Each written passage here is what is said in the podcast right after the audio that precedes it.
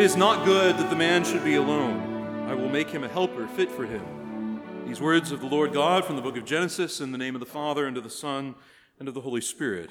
Amen.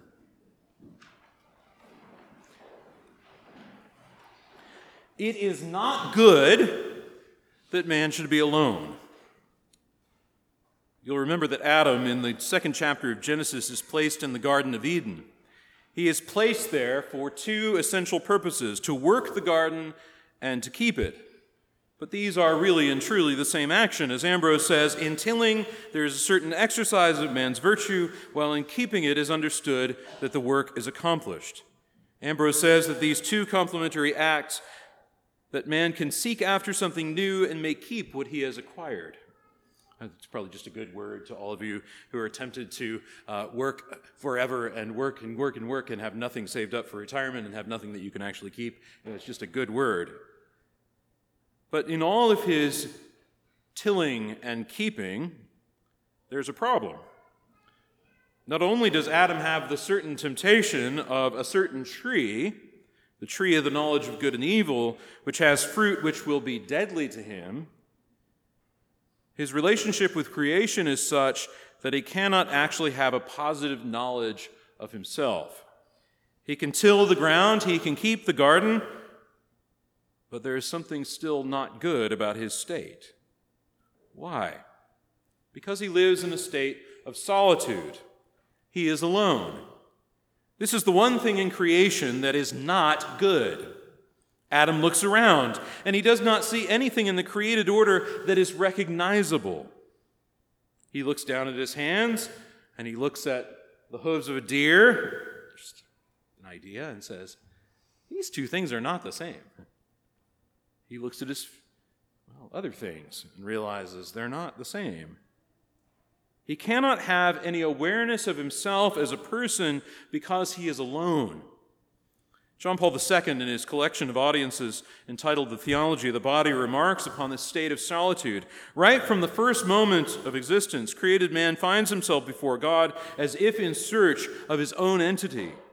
It could be said that he is in search of the definition of himself. A contemporary person would say that he is in search of his own identity. Does that sound familiar? This search for identity? This insistence upon my identity? This knowledge of identity is hindered. In fact, it is rendered impossible because, first, he is alone before God. And second, there is no one in the created order who is like him. To be alone before God is a daunting place to be. I don't know if you've ever tried to pray for an hour or two alone in silence, but my mind starts to do things like this. It's like a little group of kids poking me, going, Hey, hey, hey, hey, hey, hey, hey, I want ice cream. Do you want ice cream? I want ice cream. You're tired. You should take a nap It's just constant barrage of little, chi- little, little children interrupting me. It's like my life in general. The mind wanders. We think mainly about ourselves. God does not often speak. And we get used to the silence by filling it with our inmost thoughts. But to be alone in the world is also daunting. We cannot help but turn inward. Think of Tom Hanks in the film Castaway. He makes a volleyball his friend simply so that he can have someone to talk to, even if that conversation is insanely one sided. He will risk his life for his friend, even if it is a friend who cannot, whom he cannot talk with, cannot be comforted by. What do we see from this? We see something, I think, of what it means to be made in the image of God to be made for relationship. Gregory of Nyssa illumines this. One who is made in the image of God has the task of becoming who he is. I love that capacity for double meaning. One who is made in the image of God has the task of becoming who he is, meaning you are made to become who you are and you are simultaneously made to become who God is. In other words, the image of God in human beings means that we were made as essential part of our nature to be God, but also to be most clearly ourselves. And how can we do this? Is it not in Christ Jesus, who is in every respect one of us? Union with Christ is the final end of man. But what does this mean? Does it not mean that you and I were created for the very life of God, the life of the Trinity? To exist forever in a communion of love and glory that is the divine life? Thus, these words of God it is not good that the man should be alone. They illustrate a solution that is, in fact, greater than what might be obvious in the text that of a woman to be with him, that of the married life, as a kind of final solution to the problem of our solitude. I know there are some of you here who think that. Life's going to be a lot better when I finally get married.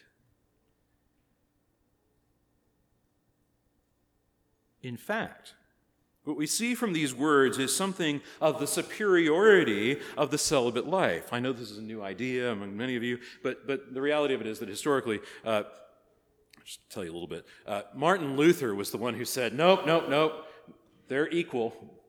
They're equal. He was wrong biblically. Remember that our Lord and Savior was a celibate man. Jesus teaches this clearly that not everyone can receive this, but that there are some to whom it is given.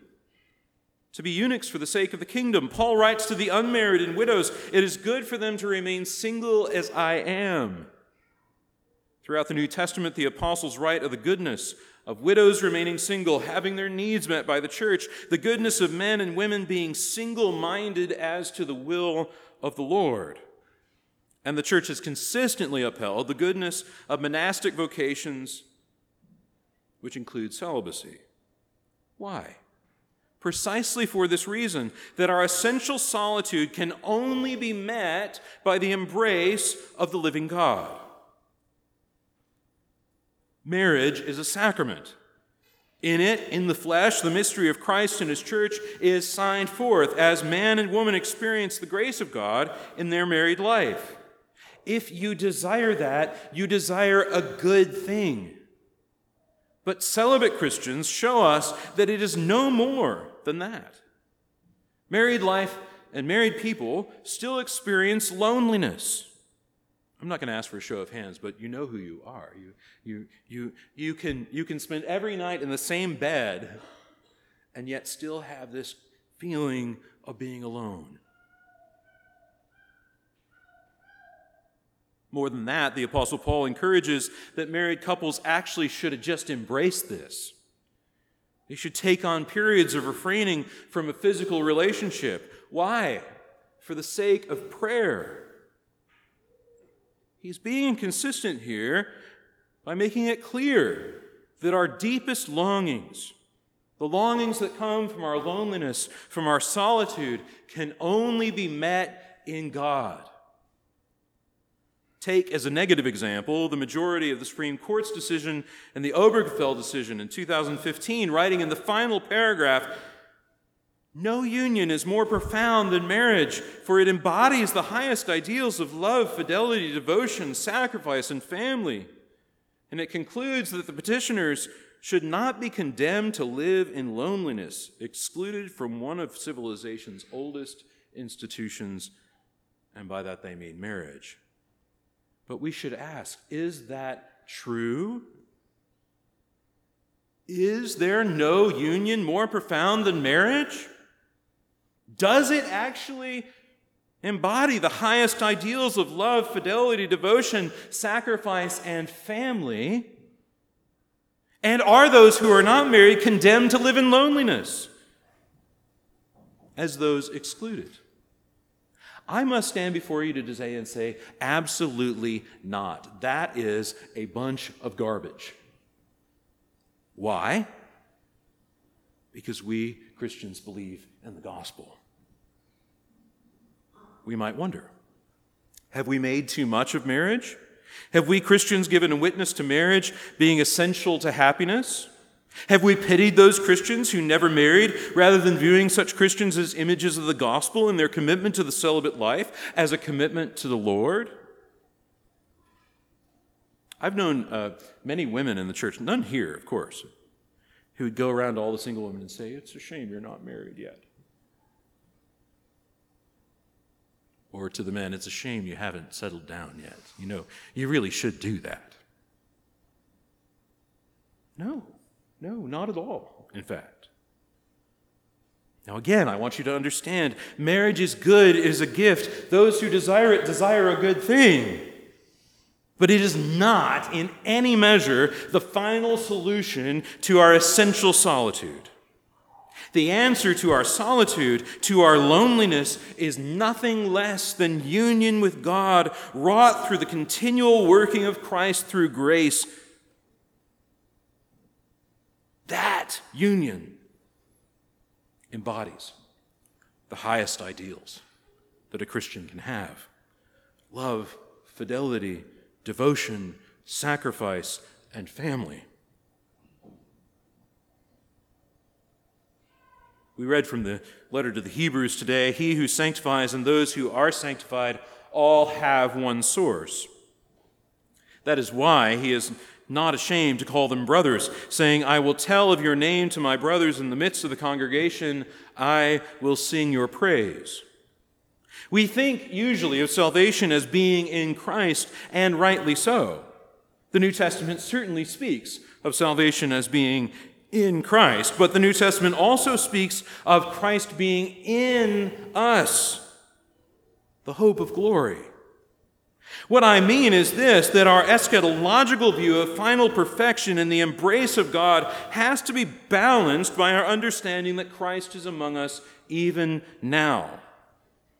Among us in the sacramental participation of the Eucharist, even among us in the image of celibate Christians. In truth, this is the reason that many Christians misread Galatians 3:28. There is neither Jew nor Greek, there is neither slave nor free, there is no male or female, for you are all one in Christ Jesus.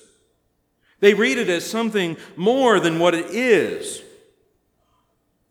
An understanding that in the final joining of, of the church to Christ as his bride, all of this will pass away. I think this whole section from the letter to the Hebrews is essentially telling us what our future is, as well as what is presently true. It is an eschatological end, but it is not entirely the present reality. Therefore, the New Testament authors recognize the differences between men and women, articulate the relationship between Jew and Greek, slave and free, all while maintaining that we are all made with the same nature in the same image. And thus, sexual gender continues to matter. It matters in marriage, it matters in the church, and it matters in society. And to say a, ba- a, bit about the sacrament of marriage before I close, this is the reason for the Lord's condemnation, not only of divorce, but of remarriage. He states clearly that Moses wrote this commandment for the hardness of heart of the people, that they closed off their hearts, preferring to be lonely rather than experience the goodness of marriage. I don't say this to condemn anyone. I want you to hear me. I'm not condemning anyone. I'm simply saying that this is what Jesus says and we should say it too. What is this hardness of heart? Every married person, in fact, every Christian, should hear this that there is a temptation to hole up in loneliness to hide from husband or wife, to hide from others, to become withdrawn. And this is actually how every marriage that breaks down begins to break down. Intimacy is not maintained, and I don't just mean physical intimacy, I mean emotional intimacy, which is of more value, actually.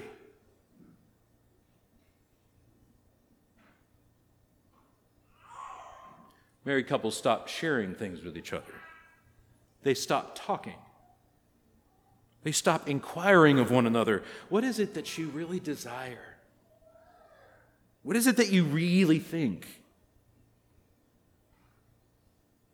And so, for a man to divorce his wife and marry another is an act of adultery. Indeed, all acts of adultery are founded upon hardness of heart. I mean, think about it for a moment. That's what causes a man to leave his wife and be joined to someone else. It's what causes a woman to leave her husband and be joined to someone else. It's what causes all manner of lust is that we think if I can just be complete in this one way, then I won't be so alone.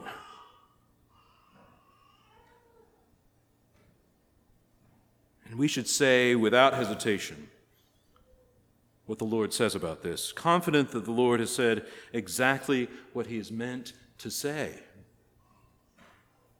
Our loneliness does not come from being unmarried or married. Our essential loneliness does not come from not being sexually satisfied. Our loneliness does not even come from not being satisfied in our friendships. But just as there is a problem, there is a cure to this, brothers and sisters. And it is simply this the radical pursuit of holy intimacy with God, the pursuit of a life that is in no way alone. I was reminded this past week of how one of my great heroes in the faith, Bernard of Clairvaux, a celibate monk and abbot, took all of his sexual energy, all of his loneliness, all of his discontentedness, and he turned it towards the Lord in the deep intimacy of his interior life. It's a kind of a funny story, but uh, I'll tell it now. Uh, I was ordained on, on August 20th to the priesthood, and that's the feast of Bernard of Clairvaux. And there's this wonderful story about Bernard going, and he was, he was very alone, and he was, he was praying alone in the church before an image of, of Mary holding Jesus. And, and in a sort of ecstasy, he said to the statue, Show yourself a mother. At which we're told uh, the, the image came to life and she bared her breast and, and shot him in the face with breast milk, which is a lovely, earthy story. I love it. You shouldn't be scandalized by this at all. It's a, it's a great story, right? Because he was experiencing this, this the, the realness, the closeness, the, the joy. All as a man who was never married. He experienced true love. And so on the front of my ordination bulletin was an image of this. And it scandalized some people, and I'm glad it did, uh, because it was, it was quite fun. But here's what I want to say today, friends it's this that all of us, every single one of us, married or unmarried, young or old, with a really happy marriage, or a terribly unhappy marriage will never, ever be satisfied in this life, will never experience the very things for which we were made unless we are likewise committed to this intimacy with Jesus, this intimacy with the Lord. May we pursue it. In the name of the Father, and of the Son, and of the Holy Spirit. Amen.